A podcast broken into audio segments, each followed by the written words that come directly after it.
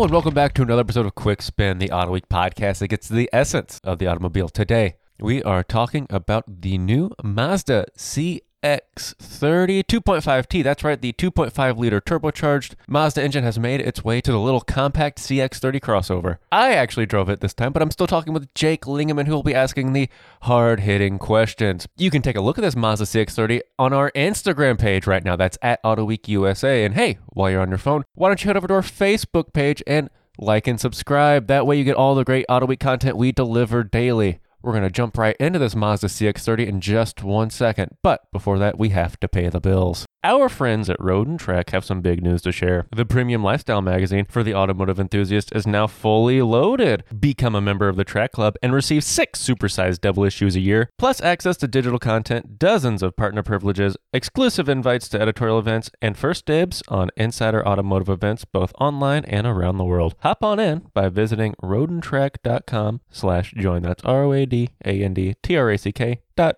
C-O-M forward slash J-O-I-N. And Jake, tell me about this 2021 Mazda CX30. That was the 2.5 liter turbo, right? Uh, um, sorry, Wes. It's not only President's Day, it's also Opposite Day, which means I am going to be hosting the show today, and you will be telling us about the car that you drove. Oh, that's right. I did drive this. They liked the Corvette review so much that they threw me into another car, and man, am I happy about it. So nice, we potted him twice. it's true. But uh, not, you know, hey, I might be good on mic, but I would say I'm not nearly as good on mic as this Mazda CX30 is on the road. But we're going to get to that later, I guarantee it. But Jake, since I just stole the reins right back from you, I want to kick this off with my little walk around because I did it and I want to share it with the world. So let's go to my walk around.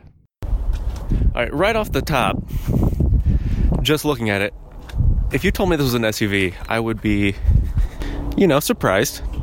It looks like a mildly lifted Mazda 3, which is, you know, to say, it's a, it's a compliment. Obviously, people want compact SUVs, and compact SUVs are effectively just lifted hatchbacks. But it looks like a Mazda. It's very stylish. But this isn't the normal Mazda CX30. No, this is the CX30 2.5 T. That's right. This is the turbocharged 2.5 liter. So it makes around 250 horsepower, and it's all-wheel drive, shifted by a six-speed automatic. The biggest problem with these compact crossovers is obviously the rear hatch space, which I mean, hey, there's enough here to do your average grocery trip, maybe more than the average grocery trip for me, but you can probably hit four carry-on suitcases, maybe three. Uh, obviously, power tailgate as Mazda's going upscale rolling on a set of 18s. Yeah, so the Mazda CX30, especially in this 2.5 trim, has a lot to offer. Obviously, the fact that it's a lifted hatchback effectively, you know, offers enough for most folks. But Mazda is pushing its trajectory into the more premium market, which means the interior is probably going to be pretty nice. Let's hop in right now. A nice padded dash, little two tone situation going on here. Two tone through the interior. We have a brown on black, white. Perforated leather seats, a nice upholstered center console. All right, so the fun thing about Mazda, with this minimalist interior, they didn't do away with the buttons. There's buttons for the steering wheel heater, button for the seat heaters, defrosters, uh, front and rear, and the infotainment system is obviously still button controlled. It reminds me a little bit of the BMW iDrive, the center wheel, which takes scrolling. Uh, you have a Navi button, a back button, a home button, and an entertainment button, also a volume knob down here in the center console next to the shifter. The shifter, uh, it's not a monostable shifter, which I'm a big fan of. There's a little sport switch if you want to put it into sport mode. Yeah, I mean, there's a lot to offer in this interior. The steering wheel, soft, nice, feels good in the hand. There's a lot going on. It's a multi-function steering wheel, three spokes. There's a lot of buttons here for voice controls, for volume controls, for controlling entertainment system, controlling adaptive cruise, and your cruise control. However, it doesn't look busy. Um, they're nicely integrated into the steering wheel. On top of the dashboard, there's a nice little infotainment screen. It's not a touchscreen. Lower, there's still what looks like a radio. Looks like a dial radio from a car from the 50s or 60s. However, it's actually your HVAC controls. So that's that's pretty that's a nice little interesting touch. Obviously, USB connection. There's a sliding center console with another USB in there as well, and a little charging outlet. Uh, yeah. So now that that's out of the way, let's go hit the road. Okay, I have a couple thoughts. so you mentioned the button several times but you still say it's minimal, minimalist. I'm looking at some pictures right now. I'm just trying to see. I mean, it does look with everything in black. It does look pretty minimal. Is was yours in black, or you said Yeah. the seats were in white? Though? Yeah, the, well, the seats were off color; they were white, but the dash and the door cards were brown and black leather, or what I assume is leather. I did not, you know, pull a swatch. There are buttons, however, they're so well integrated into the design of the interior that it doesn't look super busy. I mean, they could have just thrown the buttons willy nilly, like in a center stack, or you know what I mean, uh, just thrown them around where you think you'd want them. But they're all super well integrated. And then uh, I, I will uh, add that with that 250 horsepower, uh, you get 320 pound feet of torque. I mean, that is freaking solid. That is a, a strong amount of torque for a car that weighs about 3,000 pounds. Yeah, yeah. Uh, we'll talk about that in a little bit. But yeah, I, I might have been underselling the amount of horsepower because when we drive it, it gets there. It gets the job done. And then uh, my last thought is that you know I, I think Mazda's current styling and even their past styling for the past decade or so has been great. Um, but I just cannot get down with the black cladding on the bottom of almost any car. I also am not a big fan of the cladding, but it is part of the aesthetic of a crossover, right? And it does add a little bit of protection if you were to actually go, you know, on a trail or off into the wilderness in this because you're not if you're scratching like a fender, you're no longer scratching a fender, you're scratching a, a plastically cladded wheel arch. But yeah, they've taken I think now is a great time to jump into the driver's seat and take this for a quick spin. Let's go to let's go to the audio now. Alrighty, so we're actually in the car now and we are ready to go. Let's fire this bad boy up. Listen to all those horses. Alright, we're getting ready to try it out into the frozen tundra that is Greater Michigan and go, let's put this to the test. Alright, real fast, the parking brake always resets. It is definitely frustrating. 250 horsepower sent to all wheels through a six speed. Leave my neighborhood now, alright. The traction control system is actually pretty pretty good. Uh, instead of pulling power, it, uh, it gives you a good amount of slip to do a little bit of hoonery and shenanigans, perhaps. You know, regular driving in these cold winter climes. Obviously, that would translate too if you're off road in a limited traction situation. But I mean, hey, since there's a bunch of snow and ice on the ground, let's uh have some fun with it. It does bite when you try to throw the throw the tail out. It does bite you and pull you back in, which is nice, but it doesn't really. You don't feel it as aggressive as other traction control systems.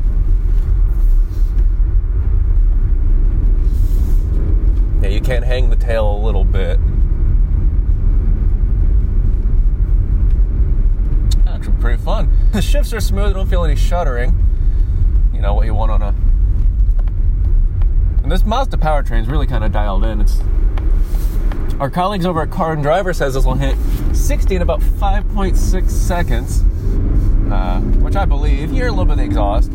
It's pretty peppy in terms of comfort. Obviously, the interior is very comfortable. The seats are nice. The ride is maybe harsher than some other compact SUVs you'll see. It's it's it's it's on the firmer side, which is what you probably what you want from a Mazda, because it is pretty sporty but you do feel the bumps, at least the, the destroyed roads in Metro Detroit. We're gonna hop on the interstate real fast, see if we get any wind noise or probably not as exciting as a true blue sports car, but let's see how this 250 horsepower Mazda feels on an on ramp.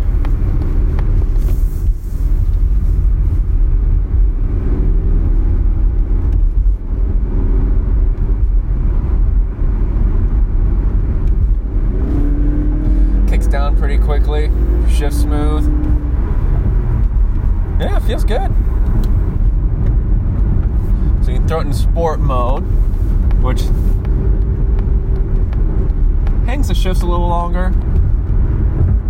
But there's also a you hear a little turbo whistle, which I love hearing turbo whistle. You might not be able to hear it on the recording, but there is some turbo whistle. But yeah, folks, I think that is the Mazda CX-30. Let's go back to me in the studio. If there's a young person in your life who's really into cars, give them the gift of R&T Crew, the ultimate subscription box by Road and Track for kids ages 6 to 10. Every other month, a box is delivered to their door and is stuffed with cool accessories, fun activities, and a magazine chock full of facts, stories, games, and more. Sign up now and receive the all-new Crushing It issue and enter the code AUTOWEEK for 10% off an annual box subscription. Just head to rtcrew.com, that's R-T-C-R-E-W dot C-O-M, and use the code A-U-T-O-W-E-E-K. Nice. Um, so I drove the uh, the three turbo all wheel drive, same powertrain. It was dry though, which and you could really kind of feel it. You kind of just go into turns really relaxed, and and it would help you out. Um, you can't really notice the the torque control on the front, um, but you said it was good in the snow though, right? Did you feel like some rear end slippage, or what were Yeah. you feeling? Yeah, so I mean, I was intentionally tossing it just Right. to, you know, goof around a little bit. And you could feel the back walk out on you. Obviously, you could also feel the torque vectoring and the, the braking grab you a little bit and make sure you're not spinning the car on accident. So this ends with me asking you, Wesley, what is the essence of the 2021 Mazda CX-30? Yeah, so that's a very good question. And on a quick spin, we try to get into this, and I think I think I've got a pretty pretty good answer. I've had a lot of time to think about it, and I talked with like the marketing people and the Mazda engineers to really kind of get a grasp of what's going on with this car. And uh, I mean, Jake, I just want to posit a question to you really fast. Uh, hatchbacks in the U.S., especially hot hatchbacks, uh, great sellers are the best sellers. They're definitely they don't sell as good as they should. That's for sure. All right, yeah, so I think that Mazda is kind of looking at the future in the same way that Volkswagen looked into the future a little bit with their Rabbit. They're kind of seeing that there is a developing, you know, segment. Obviously, this isn't this isn't the first like hot crossover, right? You could you can look at the Mercedes, the A45s, and look at those. But I think this is really kind of a new direction, and automakers. I think this is like a new segment, a re- a, maybe a replacement for the hot hatch. Is some like it, some won't, but yeah, I think that the essence of the Mazda CX-30 is a future hot hatch crossover situation because it kind of looks basically like a Mazda 3. It's not hot in the 300 horsepower plus segment, like uh, a 300 horsepower look that we might be getting in the future with hot hatchbacks. But I mean, 250 horsepower, compact, slightly lifted hatch styling. You know, So I, I think plus okay, so you have that power. Plus, it only weighs three thousand pounds. So so you're looking at it's going to feel like more, and the 320 pound feet of torque. And what I think is, sorry to cut in on you, what I think is is that this segment is super popular. And so there are obviously people who want a more family oriented compact crossover, and there are people who want a sportier oriented compact crossover. So there's no reason there's no reason why they can't make both and rake in all the money. Although Mazda doesn't rake in very much money, unfortunately. But I mean, explicitly to that though, Jake. I mean, there's a CX30 compact crossover with a regular 2.5 naturally aspirated engine. Does the job, gets it, gets the job done. Much like the Rabbit, there was a base Rabbit and then the Rabbit GTI. Like this scratches the itch for the person that wants a compact crossover, but wants a little more horsepower and doesn't want to reach up to the, you know, the A45 Mercedes, right? Well, yeah, that I mean that that would be a, a huge reach. Yeah, But it's, Um, it's the same. It's the same principle, I think. You know what I'm talking about? Like the the the the sporty, compact, uh, kind of upscale, the adult hot hatch for the subcompact crossover buyer. that's a lot of qualifiers. A very narrow market, That's- yes. that's a, that's a lot of qualifiers. But no, but you're right. Um, And I posit that if the Mazda 3, you know, isn't a sales success, or you know what I mean, with look, let's look at Ford. Ford cut the focus in the Fiesta, and uh, other automakers. While that was wild when it was announced, but other automakers have since followed, uh, slashing their cars and, and hatchbacks. I wouldn't be super surprised if Mazda ditched the Mazda 3. I mean, it would be sad, and just replaced it with the CX-30. I mean, the CX-30 is a fantastic compact crossover, and I don't think you lose a whole heck of a lot over the Mazda 3. It's, the styling's different and it's taller, but I mean, you can fix that with springs. well, well, that's true. Well, if you keep the CX3 and the CX30, and then you can maybe get rid of the three, even though that will be my last choice. I love the three. That's my one or two. You know, if I'm buying a non-hot hatch hatch, that's like number one or two on my list. So, um, and, and let's let's and let's be very clear. I also love the Mazda 3. I think it's one of the best hatchbacks you can get.